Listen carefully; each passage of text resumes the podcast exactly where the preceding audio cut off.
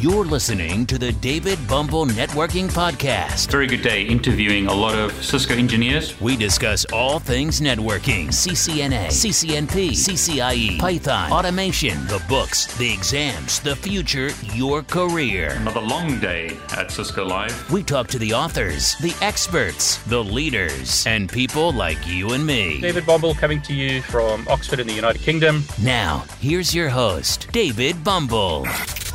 A question I'm often asked is David, I've imported a Docker container into GNS3, but when I close GNS3, everything is lost. So if I install Python, it gets lost when I stop and start GNS3. The good news is that in GNS3 version 2.2, we now have the ability to support additional persistent volumes on Docker containers. In this topology, I've got an Ubuntu PC. This is a Docker container connected to a NAT cloud. If I type apt get update, I can update my Ubuntu references and then I'll be able to install software on this Ubuntu computer. So at the moment, Python 3 is not installed. I'll use the command apt get install Python 3 to install Python 3 on this Ubuntu container. Python 3 is now installed. You can see as an example here that I'm running Python 3.5.2. So I'll clear the screen and just do that again.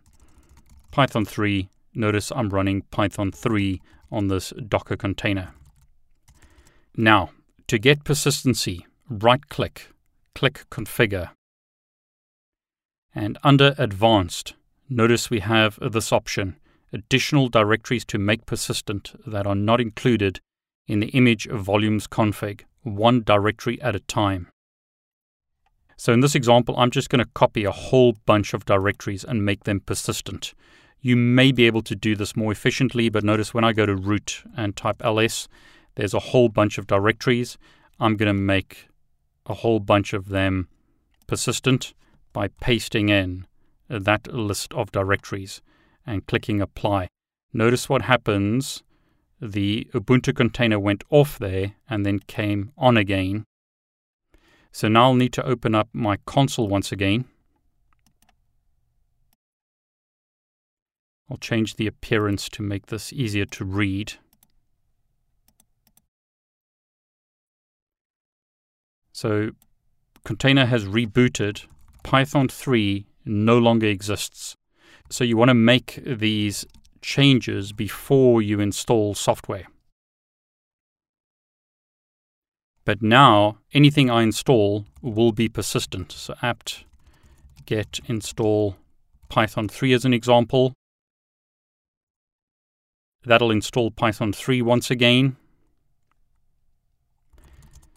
Python 3 is now installed.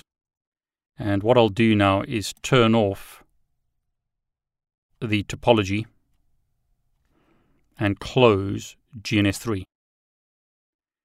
If this is working properly, when I now start up GNS3 again, Python should still be installed on that Docker container.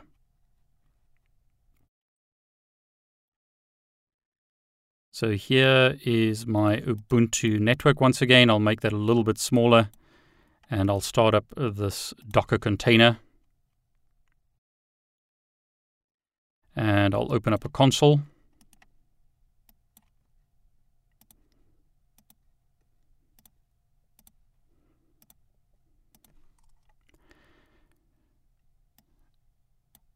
PC has got an IP address, but what I want to see is that Python 3 is installed, which it is.